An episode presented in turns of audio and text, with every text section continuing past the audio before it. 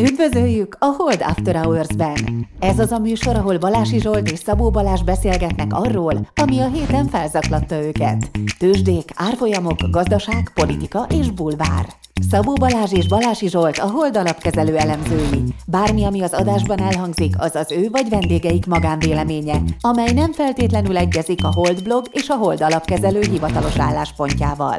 A műsor szórakoztató célral készült, befektetési döntések alapjául nem kíván szolgálni. A Hold alapkezelő ügyfelei és alkalmazottai egyaránt rendelkezhetnek pozíciókkal az adásban tárgyalt pénzügyi eszközökben. Na, akkor üdvözlünk mindenkit pénteken is, vagy kb. pénteken.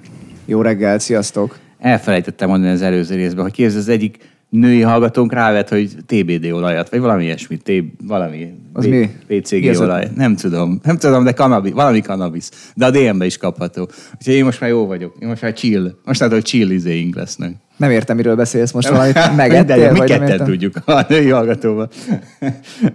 Van valami olaj, ami valami cannabis származik, és á, minden chill, chill csávót szedi állítólag meg csaj. És most már én is. Na, Jó. Úgyhogy most már mehet rossz irányba a piac, én higgadt nyugalommal tűröm.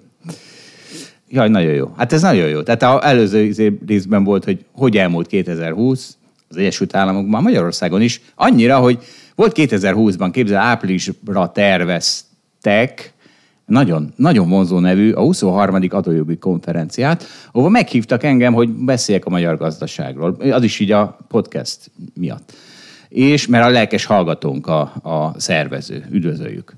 És akkor mondta, és akkor jött április át, most úgy tűnik, hogy izé van, korság van, úgyhogy nem lesz április, de vagy szeptemberben biztos meg lehet rendezni 2020 szeptemberében, mondtam én, ám hogy ezt a hülyeség, ez mennyi idő el fog múlni, néhány hét, és itt a vége. Aztán nem lett vége néhány hét alatt, hogy szeptemberben is el lett tolva, sőt, hát egészen mostanáig szeptemberig, tehát mi van most 2022, 2020 szeptemberével, tehát két és fél évvel az eredetileg tervezett időpont után meg lesz tartva a 23. adójogi konferencia Balási Zsolt gazdasági előadásával, és remélem éjszakai fürdőzéssel, meg minden, hiszen a Balaton mellett lesz. Kareszt majd megkérdem, hogy ezek tényleg annyira féktelen partik szoktak lenni, mint amennyire remélem, hogy féktelen partik szoktak lenni. Hát hát, ha itt a meglepetés, hogy az adójogi konferencia az nem hangzik olyan izgalmasnak, de, de mégis. Így, azzal Tudja. dobják föl egy éjszakai fürdőzéssel. Na jó, ezt nem ecsetelem tovább, ezt a izét, bár minden, azt se ecsetelem. Hú, egy csomó mindent kivágtam, öncenzúráztam, mert itt van velünk Elvi. Szia, Elvi! Fél, még az egyetem, egyetemi éveimben voltak ilyen uh, Széchenyi fürdőben ilyen bulik, és akkor oda lehetett menni. Úgy hívták, hogy nedvesest. Na jó, hát fia, ha belevész ebbe a témába, én úgy hallottam, hogy amikor a fuck closetről volt szó legutóbb, akkor te elhallgattad, hogy a, hogy a Koleszoltban, milyen, Rajk szakkollégiumban is volt fuck closet, és, és te csak ott csúnyogtál az adás alatt. Ja igen, úgy hívták, hogy baszoba, és ki kellett előre bérelni. Na, na, szóval neked van, van ezzel tapasztalatod, mert valami guru is volt. Hát igen, de ugye már öt évig ott volt, amíg ott laktam, úgyhogy azt megszoktam, ezt már nem, nem találtam Ja, el nagy élménynek. Ja, hát másnak azért nagy. Na és ez a szervező mondta, nagyon jó, mert néhány hete beszéltünk arról, hogy volt ez a 300 forintos vizitdíj 2007-8 vagy valami ilyesmikor, amitől a KSH adatai szerint az orvos-beteg találkozás drasztikusan valami 20%-kal visszaesett. És így örültem, hogy na ugye, hogy ez milyen okos dolog volt, mert ez a 300 forint kiszűrt egy csomó nyilván nem szükséges találkozás, és akkor azt mondta ez a szervező, hogy megalapozottnak tűnő belső információm szerint teljesen másként kell ezt értelmezni. A kórházak, a rendelők, az orvosok a finanszírozás akkori szabályait kihasználva a magasabb TB támogatás érdekében kozmetikázták a számokat, statisztikákat. Az egészségügyi kormányzatnak a valóságban arról nem volt fogalma, hogy hány igazi orvos-beteg találkozás történik, és ugye lejelentettek valami magasabb számot, ezt mutatta ki a KSH, és aztán kitalálták, hogy ha bevezetik a 300 forintos vizitdíjat, akkor a fizetett 300 forintok összegéből vissza lehet számolni, hogy valójában mennyi orvosbeteg találkozás van. Bevezették, kiszámolták, ez lett a drasztikus esés, aztán ugye eltörlődött a 300 forint. De, De figyelj, évekig hajtogattad, hogy ez a vízidíj oldotta meg az egészségügynek a problémáját, hogy nem kell, problémát. nem kell valójában orvoshoz menni, ez mégis elment. Hát megdőlni látszik ez a teóriát sajnos. az biztos, hogy, hogy ez se, de hát nem baj, hát ez a szurkád a buborékjaidat. Tehát itt nagyon örülök, hogy itt is igen, igen. edukálódtam. Ha, igen. Én- Én is egyébként, mert én is azt hittem, hogy az, az egyfajta megoldás nyitott erre a problémára. Így van, de úgy tűnik. De hát ugye nem tudjuk, hogy meg, meg tehát, tehát attól még nem biztos, hogy száz százalékban ez a hatás, de, de de nyilván ez nagy, nagyot lökött rajta, és ugye, mert mi van, a piac egy olyan decentralizált gazdasági szervezőerő, ahol az információáramlás legfontosabb eszköze az ár. És ugye ez lett bevezetve ezzel a 300 forintos kamu árral, de az információáramlás megtörtént, valós orvosbeteg találkozások lettek hirtelen lejelentve. És tudod, mi a rohadt jó?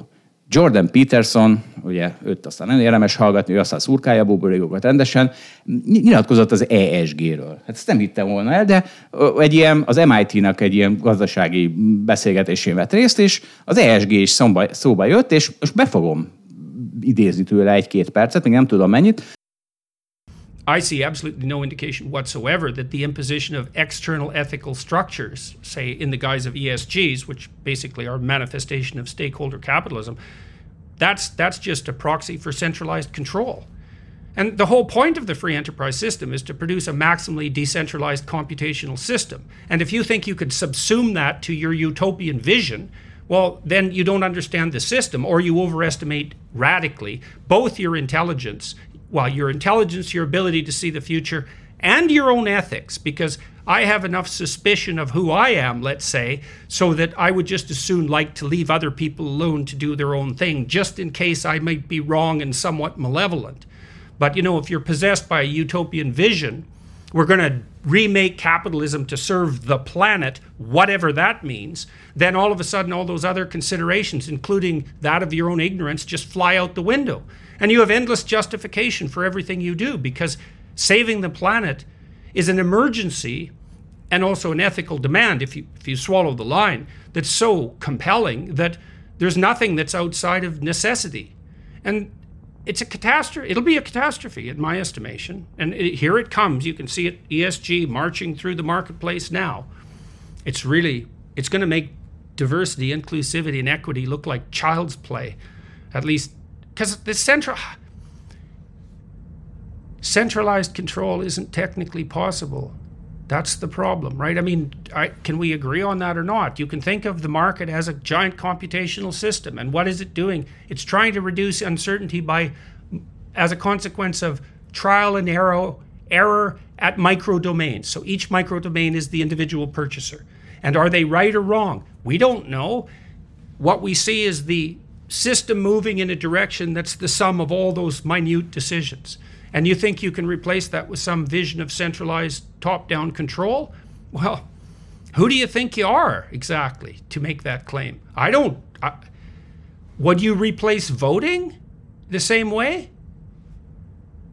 Because as far as I'm concerned, it's reflection of the same issue. The voters are picking foolish policies that will destroy the planet. It's like they're voting with their money in the free market. De azért néhány mondatban, tehát az, ami nagyon érdekes, azt mondja, hogy ez az ESG, ez semmi más, mint egy proxy a központi kontrollra, magyarul a tervgazdaságra. Ugye? És végül is ez. Tehát mi is folyton higgyük az ESG-t, de mi a másik irányból azt látjuk, hogy milyen hülye eredményekre vezet, de hát valójában a ha az ösztönzőket nézed meg, akkor is, hát az ESG-nek szarnak kell lennie, hiszen semmi más, mint a tervgazdaság. Megmondja valaki egy tervezőasztalnál, hogy hogyan kell működnie a, a gazdaságnak ESG szempontból, és ugye mit mond erre Jordan Peterson? Peterson, ki vagy te, hogy a piac decentralizált, és ezért sok, már másnál sokkal jobban működő döntéshozási mechanizmusát fogod és felülírd. Hát, na. Pozsár után a másik nagymestered. Így van. Mester, mester, így van. Mindenki beszokta mondani a tanárait, nekem ilyen modern tanáraim vannak. Na és most jön akkor az orosz blokk, um, Ádámmal. Ádámmal, igen. Jó. Na hát akkor most üdvözöljük Ádámot, a orosz betét címadóját. Jó reggel, sziasztok, szia Ádám. Sziasztok, én is köszöntöm a hallgatókat. Jó van. Már óriási a káosz, mert péntek reggel itt tűz, tűzvész van a irodaházban. De mi itt ülünk az ötödiken, áram nélkül is fel tudjuk venni a podcastot. Ennyire felkészültek vagyunk. Hát amíg megy a laptopunk, addig. Képzeljétek, először bejöttem biciklivel, és oda mentem a tűzoltókhoz, hogy megtudjam, hogy mikor tudunk bejutni, és az egyik tűzoltó az egy tánctanár, sőt, egy tánctanárom. Úgyhogy mindig láttam a Facebookon, hogy a tűzoltó, és most meg, és gondoltam, hogy nem sok tűzoltó lehet akkor Budapesten, nem? Hogy az egyetlen tűzoltó, akit ismerek, az van itt. Hát igen, ez érdekes. És megválaszolt, hogy mi a helyzet? Megválaszolt. Azt mondta, hogy menjek be nyugodtan. Túlélem. Na, Ádám, azt jó mondjál hallani, valamit. ezt jó hallani. Ádámot lestesszelem egy ilyen kérdéssel. Mondjál már valamit, Ádám. Tűzvészsel kapcsolatban? Bármivel kapcsolatban. Na jó, nem, nem, nem stresszelünk ezzel, Ádámot majd szakmával fogjuk zaklatni, mert hát ő, a, ő, őt téged ugye azért vettünk föl, mert én azt hittük, hogy lehet indítani egy orosz alapot, aztán kiderült, hogy Putyin ahhoz túl nagy genyó, és és ugye én már elkezdtem szervezni a búcsúbolidat, de egyelőre még mindig itt vagy, úgyhogy akkor tessék, beveszünk a podcastbe is, ekkor a szerencséd van, mit szólsz? Hát szerencsére azért, mint a mostani helyzet még tartogat egy-két meglepetést, tehát van mit elemezni így Oroszországgal kapcsolatban. Nyilván ugye a Európára érződő hatások, ugye ez is mindig nagyon fontos, és nagyon sokat beszélünk, hogy inflációra hogyan hat, hogyan hat majd az európai keresletre ez a mostani orosz helyzet, de szerintem viszont keveset beszélgetünk arról, hogy magára Oroszországra hogyan hat, tehát így belül mi fog történni a következő időszakban. De szerintem erről talán érdemes kicsit pár szót beszélni, ugye egy milyen válságkezelő időszak van most Oroszország előtt, ami valószínűleg éveken keresztül tarthat majd. Igen, és nem, ugye nem csak az, ami előtte van, mert ők ugye már, amikor Krimet elfoglalták, meg Grúziát megtámadták, már azóta folyamatosan kapják a nyakukba a szankciókat, és folyamatosan készülnek arra, hogy egyfajta önnellátó gazdaságot létrehozzanak, ami hát ugye a, a szegény, tehát a önnellátás az a szegénységgel egyelő gyakorlatilag, de lehet, de érted, hogyha egy ilyen, ilyen, ilyen ország vagy egy ilyen vezetővel, akkor kénytelen vagy szegénységben szívni. Na, na, hogy állnak ebből a szempontból? Igen, egyébként ez jó, hogy előhozta ugye a korábbi időszakot, ezt a felkészülési periódust. Ugye 14-16 után ugye elég olyan so- sok szankciókat kaptak, ami az élelmiszeripar eh, import helyettesítésére ösztönözte őket, és ez viszonylag sikeresen tudott véghez menni. Tehát korábban ugye azt lehetett látni, hogy az élelmiszeriparon belül Oroszországban az elég nagy volt az importhányad, és is sikerült kiváltani az elmúlt pár évben, de azért ezt lássuk, hogy ez egy viszonylag alacsonyabb hozzáadott értékű szektor, tehát hogy ez kicsit komplexebb termékek esetében azért egy sokkal bonyolultabb helyzet elé állítja majd az orosz döntéshozókat. De várjál, maradjunk az élelmiszernél, hogy ott mit érez egy átlagember ilyen szempontból? Mi változott 14-16 után Várj, várj, egy pillanatot, hagyd pontosítsak, tehát nem egészen úgy történt, hogy az orosz oroszok nem importálhatnak élelmiszereket, hanem az történt, hogy az oroszok viszont szankcionálták Európát, és azért mondtak le a jóféle magyar almáról mondjuk, meg ilyen, és akkor ezért ment itt a nyafogás. Igen, igen.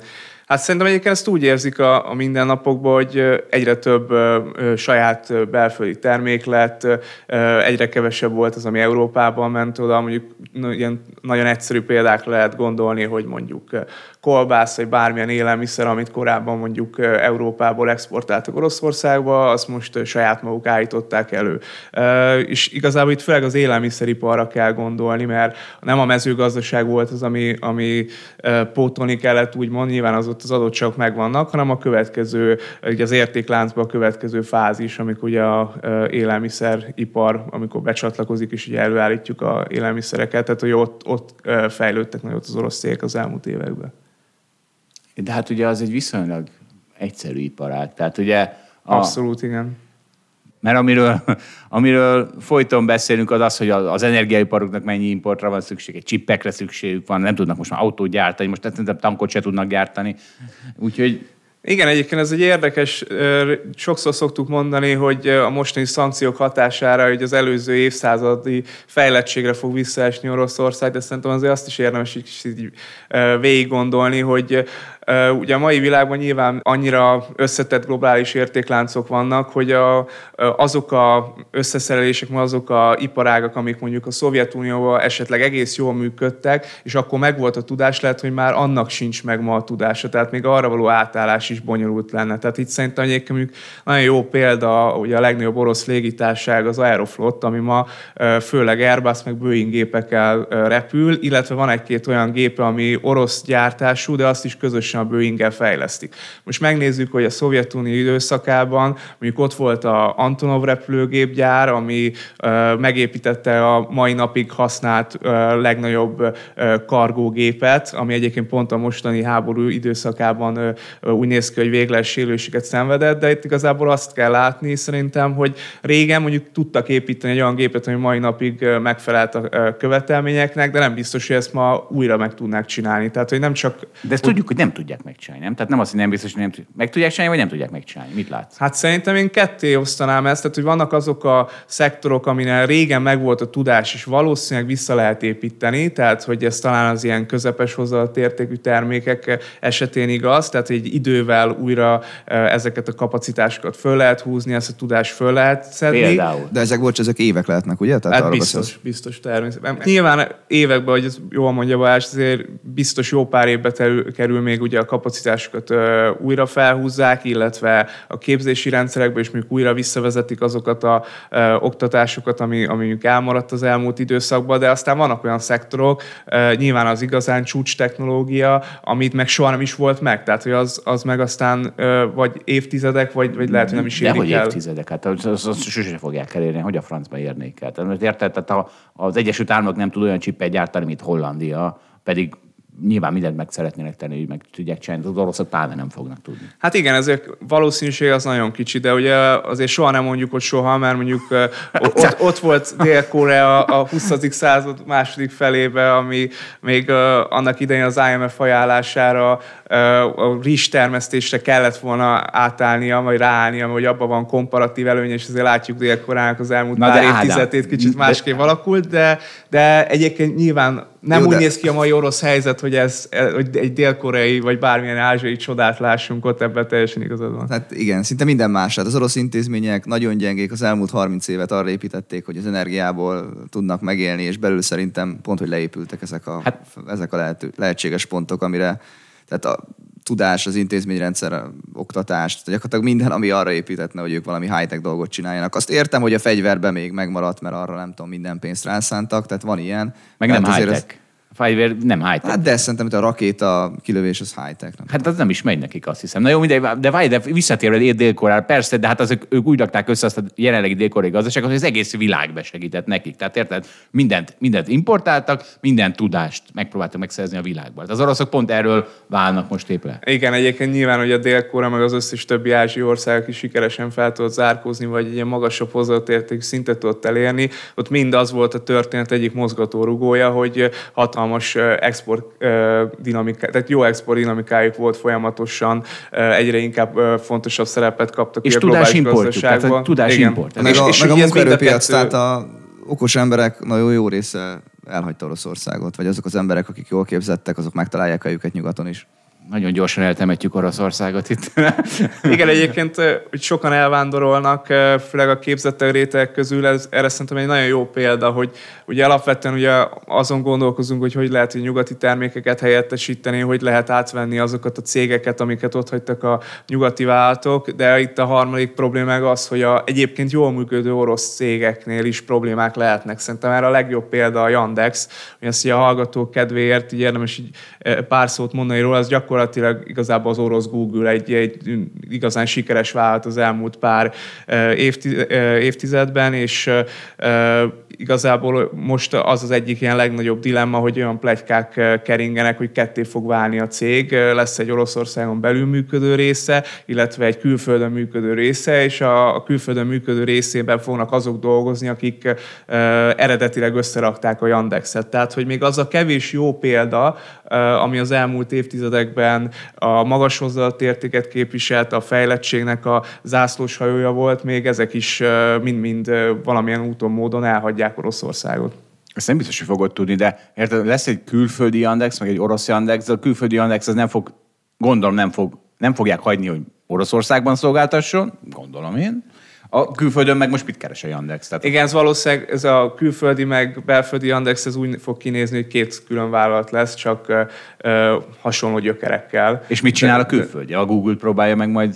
Hát ez jó kérdés. Challenge-en? Nyilván ugye ö, első körben ez még csak plegyka, nyilván a cég cáfolja is, tehát hogy ö, még egyáltalán nem tudunk semmit, hogy ez pontosan hogy fog működni, de talán jó példa arra, hogy, hogy azok, akik mondjuk Oroszországban tudtak az elmúlt pár évben magasabb hozott értékű szektorokban nagyot alkotni, ö, azok sorra hagyják el az országot. Vagy szeretnék elhagyni inkább ez. Tehát visszamenve akkor az első témánkra, tehát ez a nagy önellátásra e- e- átállás, ez ugye arra volt jó, hogy enni tudnak, energiájuk az mindig lesz, nyersanyaguk is lesz, mondjuk szofisztikált eszközöket már nem fognak tudni csinálni belőle. Most persze most, most, persze most arról beszélünk, mint hogy egy ilyen putyini következő évtizedek jönnének, bízunk benne, hogy nem, mert amint leváltják Putyint akármilyen formában, nyilván Oroszország jöhet vissza, vagy hát nem nyilván, de nagy valószínűséggel jöhet vissza a globalizációba. Szóval, hogy ebben az esetben Hát azért ez nem egy ideális Oroszország, azt hiszem. De hát, tehát átálltak, nagyon jó átálltak önellátásra, enni tudnak meg hát autózni, amíg mennek az autóik. Hát igen, tehát szerintem hogy a legjobb példa az, hogyha végignézzük mondjuk a legtöbb orosz szektort, akkor szinte mindenhol ilyen 30, de néha 50 százalék fölötti importfüggőséget lehet látni. Tehát, hogy nagyon kevés olyan szektor van, ahol ne lenne ez probléma a helyettesítés, és akkor valahol ez sikerül az alacsonyabb hozzáadott értékű termékeknél, magasnál meg lehet, hogy nem. De egyébként még ilyen nagyon meglepő, és elsőre azt gondolom az ember, hogy nem annyira komplex termékeknél, mint például a papírgyártásnál is ez tud problémát okozni, hogy alapvetően a faanyag az rendelkezésre áll, de nyilván nem vagyok itt papíripari szakértő, de hogy elméletileg a, a papír fehérítésére szükséges anyagot az Finnországból importálják. Most ezt nem tudom, hogy mennyire egyszerű helyettesíteni, valószínűleg ezt a, ezt a szintet azért meg lehet ugrani, de, de vannak ugye olyan termékek, mondjuk például a gyógyszereknél, amit azért nyilván elég nehéz lenne helyettesíteni. Noha egyelőre erről szó nincs, hogy mondjuk a gyógyszer export az, vagy egy Oroszország szempontja az import az ne érkezne meg nyugatról. Nyilván ez emberiségi alapon se vagy ilyen szolidaritási, szolidaritási alapon sem állítják meg. De hogy megy oda? Tehát most én nem hogy megy most oda? Terautókon. Tehát a Richter hol? is mondja, hogy szállít továbbra is. De hol? Hát átmegy a, a nem tudom, a, a Belaruszián vagy a Litvánián, Lengyelországon keresztül. Egyelőre ez abszolút nem probléma, bár mondjuk erről is lehetett olvasni híreket, hogy gyógyszerhiány van, de így leginkább abból fagad ez, hogy őrült nagy készletezések vannak a háztartások között, tehát hogy folyamatosan felvásárolják a meglévő készleteket, amit így nyilván így ellátás szempontjából nem tudnak olyan gyorsan gyógyszertárak pótolni. Ez azért nyilván még nem azt jelenti, hogy itt ilyen komolyabb probléma lenne hosszú távon, de, de el tudom képzelni, hogy mondjuk vannak olyan gyógyszerek, ami mondjuk kevésbé fontos a mindennapokhoz. Mondjuk talán lehet gondolhatunk ilyen vény nélkül kapható gyógyszerekre, vagy olyan készítményekre, amik nem, nem ilyen életmentéshez szükségesek, vagy nem ilyen alapvető szükségletek. Lehet, hogy ezeket előbb-utóbb ennek is megáll a behozatala, ezt nem, nem tudjuk. Nem beszéltünk szerintem egy fontos pontról, hogy Kínával mi a helyzet, mert hogyha Kína kisegíti Oroszországot, ők nagyon sok mindent tudnak exportálni. Igen, hogy, hogy a tökbe? Én most így végig gondoltam, persze. Hát ők tudnak mindenféle alkatrészt, mindenféle hogy csipet. Hát az orosz-kínai határon, Zsolt. Hát Na hol? jó, de hát a Moszkva hol van az orosz? És akkor végig autóznak a izén? A, a... Repülővel is mehetnek. Hát ne viccelj már. Én, most én most döbelek, hogy hogy működik ez. Hát mert mi? a konténerhajó még jó, hogy működik. De hát konténerhajóval tudnak Moszkvába vinni cuccokat? Mert csak, vagy csak Los Persze, konténerhajóval is tudnak, de repülővel is tudnak. Ter, jó, hát, vasúton is tudnak, hát sok mindenen tudnak. Szerintem repülővel az nagyon kevés áru export meg import megy a világban. Hát az kúra drága. Hát most tonnára nézve igazad lehet, értékre nem biztos. Egy gyógyszert nagyon jól lehet valószínűleg repülőn is szállítani, hogy mondjak egy példát.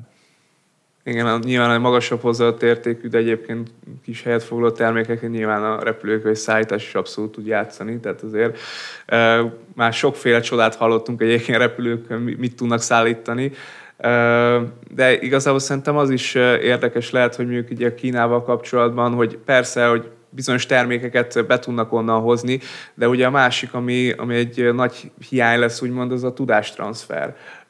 Most ugye előbb mondtam példaként, hogy volt a Aeroflotnak a gépeinek egy része az mondjuk boeing közös fejlesztés, vagy mondjuk ott vannak, a, ugye tegnap, azt tegnap jelentették be, hogy a Siemens kivonul Oroszorsz, Oroszországból leginkább ugye sok orosz mozdonygyártásban vett részt, és igazából ez a tudás, ez Kínában nem biztos, hogy meg fog érkezni. Tehát mondjuk így Kínának mi érdeke abban, hogy Oroszországba bármilyen tudást küldjön. Ez ugye egy nagy dilemma. Egyébként azok az orosz vezetők, vagy inkább azt mondom, hogy meghatározó gazdasági személyek, akik mondjuk nem az orosz kormányhoz közel állnak, azok egyébként elég szkeptikusak a nyilatkozataikban azzal kapcsolatban, hogy Kína az mennyire lesz kiváltó lehetőség, bár nyilvánvalóan azért nekik érdekük is fűződik ahhoz, hogy ezt így kommunikálják. Jó van. Van még valami mondandó Oroszországról, hogy átmehetünk a magyar román tíz évesre? Tényleg jól leírtuk Oroszországot. Mm. Akkor mondjatok egy, Balázs szerint egy konklúziót még Nem mondjuk. mondjuk, tehát, hogy mi lesz? Igazából az a kérdés, hogy ki lehet ezt bírni? Hát Igen. ekkora GDP-es visszaesés. Tehát most lehet, hogy a, nem tudom, orosz emberek egy jelentős része támogatja háborút, de amikor érzi ezeknek a hatását, és már nyilván most érzi, de fél év múlva még, jobb, még jobban fogja, akkor, akkor mi lesz? Tehát ez nagyon durvának tűnik, amit most leírtunk, vajon, vajon belül is így fogják ezt érezni? Igen, meg talán szerintem még arról is érdemes egy picit beszélni, hogy itt mondjuk egy milyen ö, válságkezelés fog véghez menni. Tehát mondjuk a, akár az orosz jegybank az mit tud segíteni ebbe a gazdasági transformációba. Tehát, hogy, hogy Balázs is mondta, itt azért egy jelentős gazdasági visszaesés lehet számítani, most kb. ugye ilyen 12%-os visszaesést prognosztizálnak. Talán mondjuk ez a válság leginkább az elmúlt pár évtizedet végignézzük, ugye a orosz meg a szovjet történelmet, akkor talán a 90-től 96-ig tartó időszakhoz hasonlít a leginkább, tehát ugye a, a Szovjetunió felbomlás és az utáni gazdasági transformációhoz, akkor 40%-os GDP visszaesés volt. Most azért nem gondolnám, hogy most is ugyanezzel nézünk szembe, de az jelentős át kell alakítani a gazdaságot, és ebbe gyakorlatilag a jegybank mondjuk annyit tud segíteni, hogy folyamatosan alacsonyan tartja a kamatszintet, ezzel megadja a lehetőséget a gazdasági szereplőknek arra, hogy, hogy ez a strukturális átalakítás végbe menjen, átvegyék a külföldi cégeket, megpróbálják az kieső importot helyettesíteni, és egyébként ez abban a szempontból is egy elég bonyolult kérdés lesz, hogy ezt hogy lehet jól menedzselni, mert igazából azt fogjuk látni, hogy ugye ez nem egy olyan válság, amikor a kereslet visszaesik, van egy ilyen alulhasznált kapacitásuk és alacsony infláció van, hanem itt ugye a kínálat, ugye a potenciális kibocsátási képesség is nagyon durván sérült. Tehát itt párhuzamosan tolódott mindkettő lefele. Tehát, hogy így gyakorlatilag a kereslet meg a kínálat is, tehát, hogy itt valószínűleg emellett bőven lesz infláció is, és a jegybanknak ezt muszáj hagyni ezt az inflációt, mert ha elkezdi kamatemelésekkel szigorítani a, a monetáris környezetet, akkor gyakorlatilag megfékezi annak, a, vagy gátolja annak a lehetőségét, hogy ez a transformáció végbe menjen. És meg kell találni azt a pontot, ez jó pár év múlva lesz, amikor elérik a kínálaton azt a szintet, hogy át tudták alakítani egy számukra talán megfelelő formában az orosz gazdaságot, de már egyébként eljött a vége, tehát hogy már nem, nem lehet már a kínálatot jobban feljebb tolni, nem lehet oda visszahelyezni, mint ahol volt a háború kirobbanás előtt, és abban a pontban lehet majd elkezdeni kamatot emelni. Hát azért ez, ez egy nem kis feladat, ezt még békeidőben is borzalmasan nehéz megbecsülni azt egy jegybanknak, hogy hol van a potenciális GDP szintje, nem hogy akkor, amikor teljes gazdasági transformáció van, és őszintén szóval attól félek, hogy ezt nem is fogják tudni jól belőni, és túl, túl sokáig fognak alacsonyabb hozamkörnyezetet biztosítani. Mert ugye most a válság elején ugye inkább a pénzügyi stabilitás megőrzése volt a cél, ez valamennyire sikerült, most már elkezdődött a kamatcsökkentés, és majd lehet, hogy később ugye beállunk egy alacsony kamatszintre, hogy stimuláljuk, a, vagy nem is stimuláljuk, hanem inkább azt mondom, hogy támogassuk a gazdaságot abba, hogy, hogy a transformáció véghez menjen, és aztán meglátjuk, hogy fel tudják-e mérni, hogy ez mikor érik el. Tudod, tudod mi ez, ez ebben a megdöbbentem? Mondjuk ott ülnék én egy ilyen jegybankban, vagy valamilyen gazdasági minisztériumban, és akkor valami eszemen transformáción gondolkozok, és akkor de hát gyerekek, hát lehet, hogy pár hónap múlva nincs Putyin, és mi újra vígan élhetjük az életünket egy ilyen, egy ilyen globalizált világba visszakapcsolódással.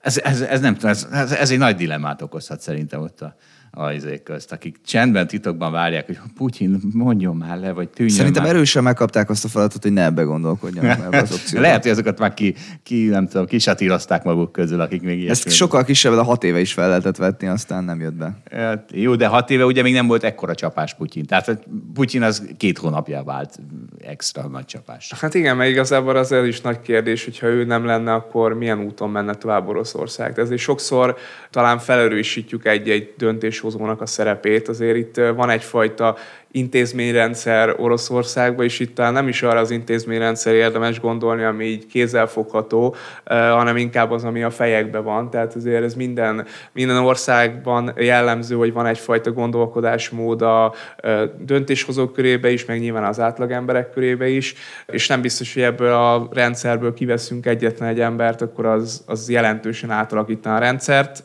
Meglátjuk.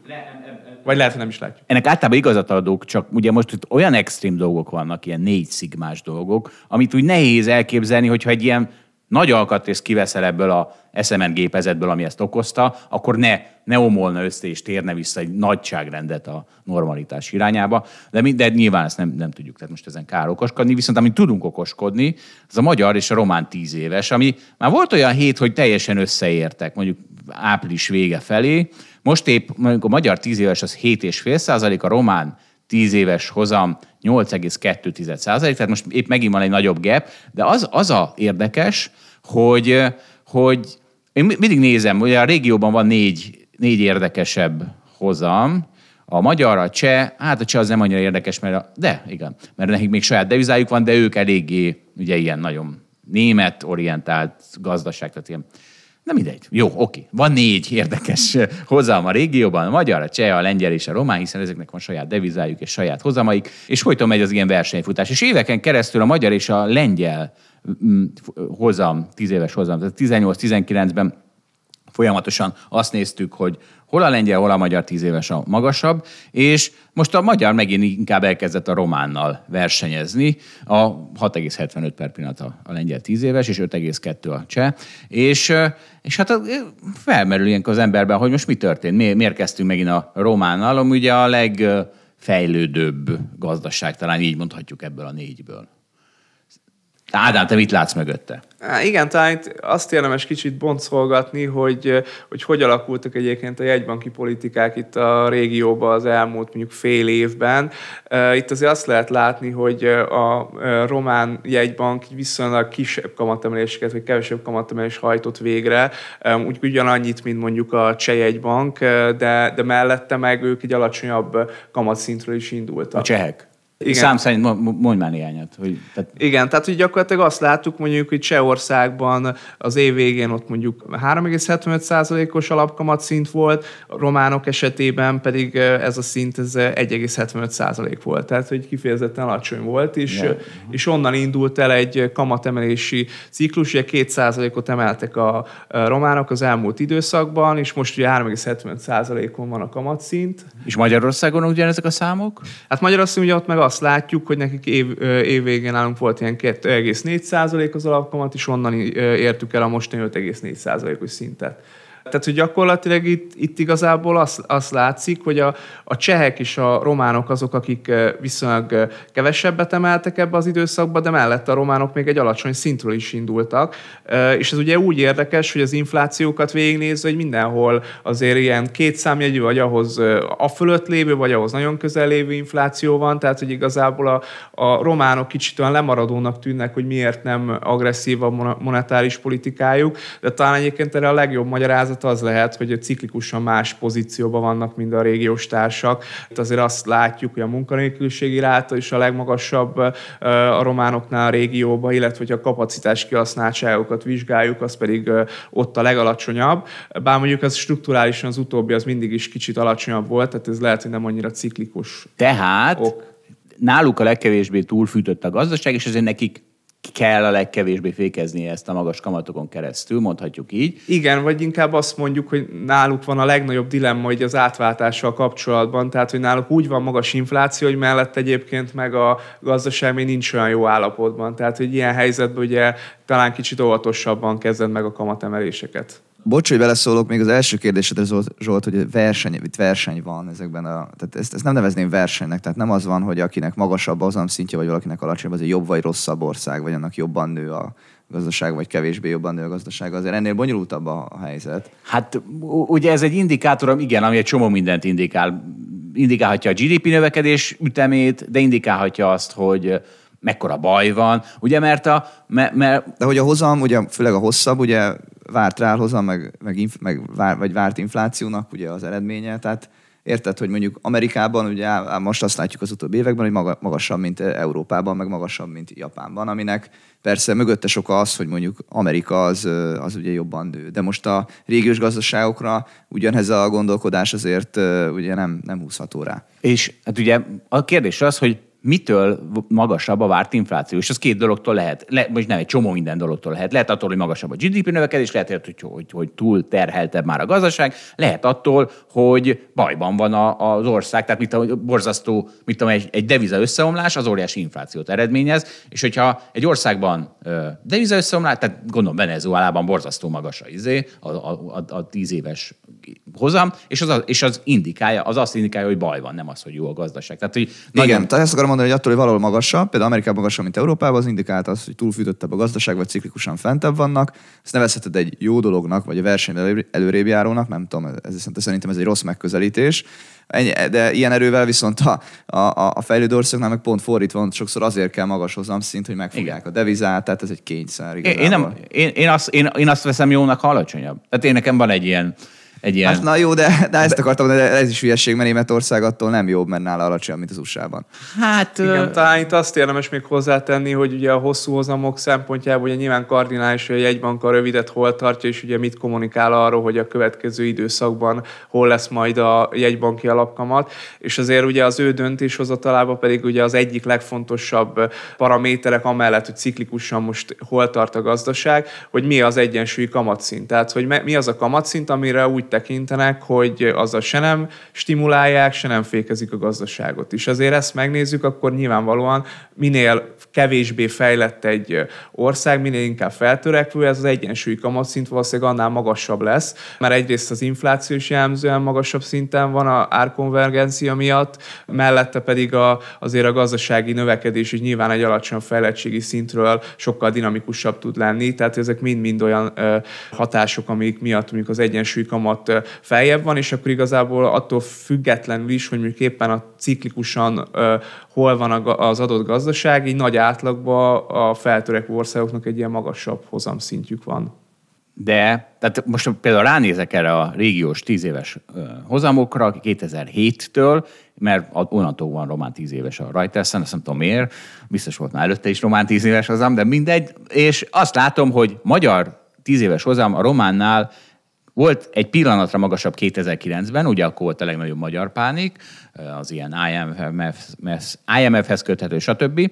A, a, meg a, a, nyilván a, a 2008-9-es globális gazdasági válsághoz. Aztán volt 2012-ben, akkor Magyarországon egy ilyen bizalmi válságot kreált, kreálódott, a, a, mindegy.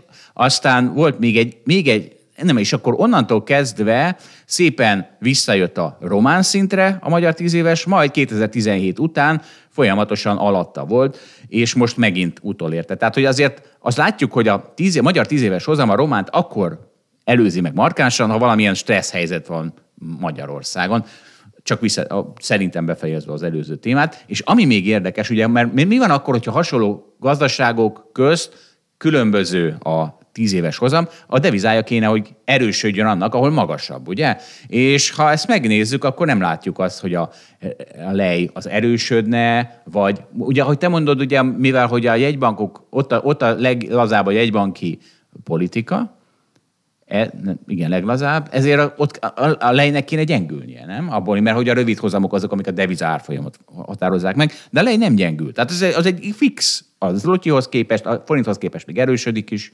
Hát igen, valószínűleg, hogyha a lej jobban elkezdene gyengülni, akkor az lenne az a pillanat, amikor a román jegybank magasabb fokra kapcsolna egy a kamatemelésekkel kapcsolatban, függetlenül attól egyébként milyen ciklikus helyzetben van a gazdaság, mert azért nyilván ott is, hogy mondtam, bőven 10% fölötti infláció van, tehát hogyha még erre még egy nagyobb legyengülést megkapnak, akkor az, az nyilván olyan szintekre küldheti az inflációt, amikor már ők is sokkal inkább szigorú monetáris politikát akarnának folytatni.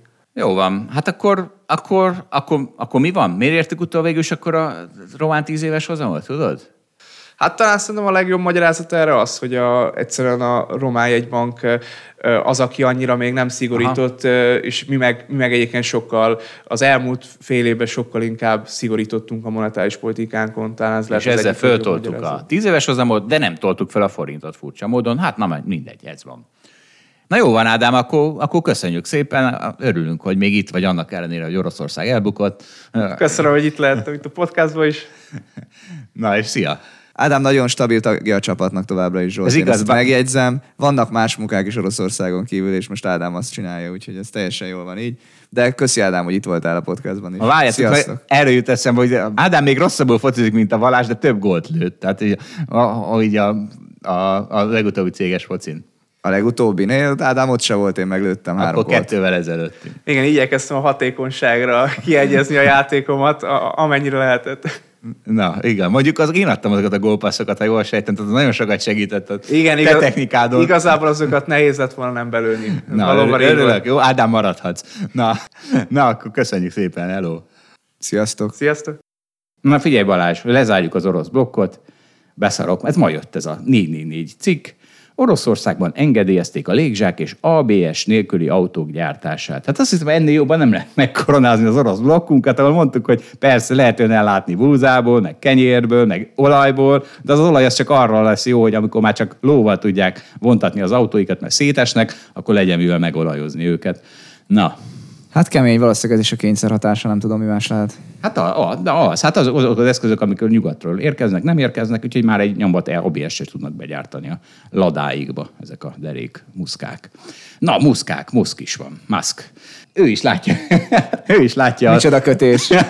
ő is látja a zuhanó te- technológiai részvényeket, és elkezdett kitáncolni a Twitter megvételében, nagyon vicces. Nem, Kitá- hisz, nem hiszem, hogy ott érdekelték a pénzügyi dolgok egyébként. Na jó, de szerintem az az érdekli, hogy most 20% olcsóban is megvehetné, hogyha várna egy-két hetet, mert jön a Fed és szétveri a részvény árfolyamokat. Hát lehet, nem tudom. De mert kitalálta, hogy úristen, a Twitter az hazudott neki, és itt sokkal több a fake account, mint ő hitte. Ráadásul úgy mérik, hogy hány fake account van, hogy a minta mérete az egy 100 fős. Tehát a Twitter egy 100 fős mintát vesz, és abból hány fake account, ez alapján izél, és teljesen kiborult, hogy hát ez meg, mekkora kamu. Majd a, ettől meg a Twitter borult ki, meg a liga tímje, hogy ő megsértette a non-disclosure agreementet, hogy kimond, hogy kimond ilyen, ilyen te- technikákat, aztán Na várj, itt álljunk meg, tehát ugye már új Péterrel is beszéltük, hogy igazából nem értjük az Elon Musknak a motivációit, és itt azért ez bejön a képbe, hogy te most megint mit is csinált, tehát akkor úgy volt, hogy tényleg megveszi, most akkor megint visszatáncol, már tett egy ilyen kört azért. én, én, én szerintem a szólásszabadság mellett ő, ő a, a Azt én elhiszem, hogy ő amellett akar küzdeni, csak mi, mi, az, mi az, amit hajlandó érte megtenni, mert úgy tűnik, hogy ezt a felvásárlást nem biztos. Hát lehet, hogy csak olcsóbban. De tudod mit? Egy obszén tweetet meg, megtett az ügy érdekében, küldött egy kakát a Twitter CEO. De nekem ez elég kamunak tűnik, hogy ezért visszatáncol, nem? A, a, a, a, a Tehát, hogy száz. te elhiszed, hogy azon valóban, ó, hogy itt volt egy titkos adat, amit ő nem tudott, és hogyha ezt tudta volna, akkor nem 54-en teszi a ajánlatot, csak 43-on.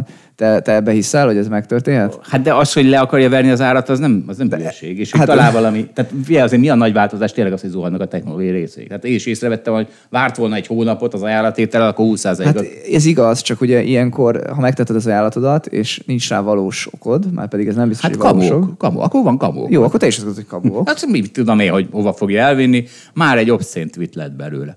Na, na figyelj. A má- másik meg, amit akarok mondani, hogy ugye ezzel a jogi csapat megvádolt őt azzal, hogy olyan információt ad ki, amit nem szabad. Tehát a Musk szerintem erre is utazik, hogy egyébként olyan dolgokat megszeg, amik a, hogy mondjam, a nyilvánosság előtt nem annyira érthetőek, hogy miért fontos, nem? Mert hát ó, hát ez a jogi csapat, hát ez mekkora hülyeség, hát miért nem mondhatta volna el? És ezek nem tudom, mert persze nekem is az a zsigeri benyomásom, hogy az, amit a Mász néha csinál, egy-egy ilyen bemondás, hát az elfér, hát kit zavar, hát a, most azért nem ő ettől a világ legrosszabb embere, de mégis azt érzem, hogy ezek a szabályok valószínűleg nem véletlenül vannak, és hogy általában mindenki megszegni őket, akkor már úgy lehet, hogy rosszabb világ lenne. De, de mégis a Musk ugye népszerű marad ettől, mert mindig olyan szabályokat szeg meg, amit egyébként a köz az igazából nem ért, vagy nem olyan fontos neki, hogy, Hát de hogy, mindig, ezt, hogy ezt értse. Ugye mindig ez van, hogyha egy ilyen laza csávó találkozik a, a jogi csapatokkal, a, akkor ott borzasztó Igen, és konfliktus azt akarom mondani, hogy a Musk erre tudatosan épít, hogy a laza csávó találkozik a jogi csapatokkal. Azt, azt nem tudom, az lehet. Én például nem építek rá, aztán Sós Petivel mindig konfliktusom van, hogy akkor még négy ügyvéd. Te is építesz rá, hogy ne építenél Hát rá. erre nem építek, nekem az nem cél, hogy Az a konfliktusom legyen. biztos, hogy arra biztos építek, de arra nem építek, hogy a Sós Péterrel konfliktusom legyen, hogy nehogy bekerüljön valami ö, illegális a podcastünkbe, ha vele beszélgetünk, és aztán én is bele, belemegyek, vagy bele futok ezekbe a falakba. Kemény, kemény életünk van nekünk laza csávoknak, de szerencsére lazán vesszük, és így akkor mégse olyan kemény. Na, Mindenki legyen lazacsávó, vagy lazacsaj. Így van TBD olajat, vagy mi a túrót. A DM-ben is kapható, bár minden DM-ben egy darab van. Úgyhogy végül patikában vettem. Ott van sok. Örülök, hogy valamit reklámozol, nem tudjuk, hogy mit, nem tudjuk miért, de... Ja, azt nem tudom, hogy hat el, fogalmas is, még csak... Azt egy... sem tudjuk, mit kéne, hogy hasson. De ne is mondd el. Tudod, mi ez? Valami, valami, nem tudom micsoda, de placebo. Tehát nyilván van, tehát a kávé is placebo, de minden placebo hatása van, tudod, és akkor most ez így betört, de nem, hogy lett volna valami kedves nő, és akkor rögtön így valami, valami ezotériát így De nem ezotéria, nem ezotéria, hogy... hát ha gyógyszertárba adják meg izé, akkor, meg DM-ben. Hát akkor azért csak nem ezotéria, érted? DM-ben nem Amit az... mögé gondolsz, ez lehet, hogy ezotéria. Hát a placebo, ezt mondom. Tehát a lazacsávóságnak az egyik fő alaptétele a placebo. Úgyhogy ez egy nagyon jó. Nagyon jó eszköz. Jó, jó. Na, és tessék, hát itt van, ez nem placebo, a nyakkendők. Á, állítólag meghaltak a nyakkendők. Hát azt nem bánom. Én se bánom. Nem, nagyon nem bánom. Én amikor emlékszem, amikor voltam olyan munkahelyeken, ahol kellett, kellett ordani nyakkendőt, azt mindig csak így a vállamra dobtam. Tehát nem felkötöttem, csak a vállamra dobtam, laza csávóként. És akkor... Én még nem tudok nyakkendőt kötni. Te tudsz? Az még lazább. Én tudok, igen. Ez mindig egy kényes helyzetbe kerül, meg kell kérnem valakit, hogyha mégis kell. Így van. Na, és, és itt van ez a cikk, ez a Wall Street Journalban, hogy néhány ember nagyon hogy van? Ja, igen. Tehát a, a, a, a, a professzionálisok össze vannak komolva, pláne azoknak, akiknek a 15 ezer dolláros nyakkendőgyűjteményeik voltak, hogy ott, ó, most ott, ott van a fiókban, semmit nem tud vele csinálni, csak porosodik. Ez egy 33 éves csávó befektető, és van egy 15 ezer dollárnyi nyakkendőgyűjteménye. És ha azt mondja, hogy... Nem ha... lett volna barátom az egyetemen. Lehet. És azt mondja, hogy ha bemegyek egy ilyenbe az irodába ma, akkor valaki meg fogja kérdezni viccből, hogy milyen volt az interjú. Tehát, hogy azt mondja, hogy kigúnyolják. Valaki már nyakkendőben vagy, azt kigúnyolják, és megkérdeztek néhány iparági szereplőt, tehát nyakkendőgyárt, meg, meg, meg árulóboltot, nem tudom, hogy mondják ezt szebben. És azt mondják, hogy egyre kevésbé mennek a, a bankár nyakkendők, és most már a casual neckwear megy, ami ilyen parti, harsány és mintás. Ezek definitely working, azt mondja. A virágos, floral neckwear, az nem tudom, virágmintás, legyen virágmintás. Az, az, az működik Mr. Archibaldnak, aki egy ilyen nyakkendő árus, és azt mondják, hogy tíz éve elkezdődött a, a, a nyakkendő diklánja, de azért viszonylag stabil volt, vagy stagnáló volt sok éven keresztül, de ma a mindenféle nyakkendő biznisz az nem a bizniszmenek által van drive hanem a, a, olyan emberek, akik valamilyen eseményre mennek, tehát ilyen partira, vagy nem tudom mi.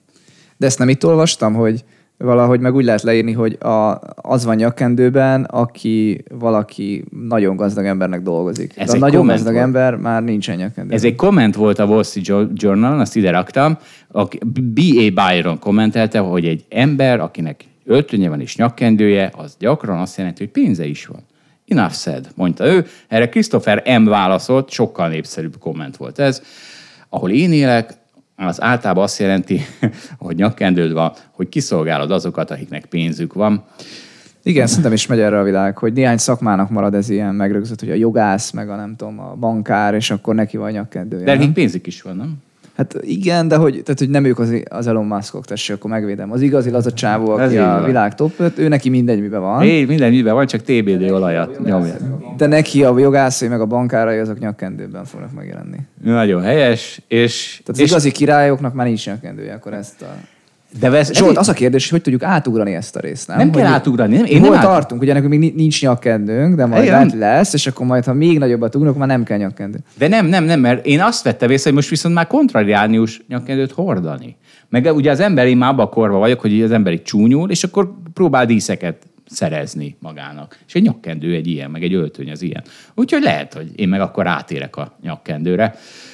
Még nem tartok ott, mint látjuk a videón, nem tudom, hogy látjuk a videón. Én abba bízom, hogy minden sokat aztán a világ így felgyorsítja ezt a folyamatot, ezt a decline-t, amiről beszéltél. De te most mit izgulsz még a nyakkendő miatt? Hát az, az, nagyon rossz, amikor azt fel kell venni, mert ugye mindig abba a programba kerülök, hogy nagyon ciki, hogy meg kell kérek valakit, hogy megkösse. De ma már, ma már simán mehetsz ingbe meg zakóba. Nem, néha kell. Nagyon ritkán, de néha kell. Mondjuk egy évben ötször. Egy évben ötször. De igen, a legtöbb helyen elég a ingöltöny.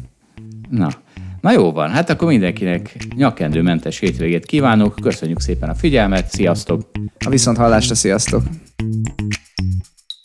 Köszönjük, hogy velünk tartott a Hold After Hours mai részében. Ha tetszett a műsor, kérjük értékeljen minket, és iratkozzon fel csatornánkra, hogy azonnal értesüljön legfrissebb epizódjainkról. Az adással kapcsolatos részleteket és az említett cikkeket, ábrákat keresse a Hold blogon. Ez volt a Hold After Hours. Tartson velünk a következő adásban is!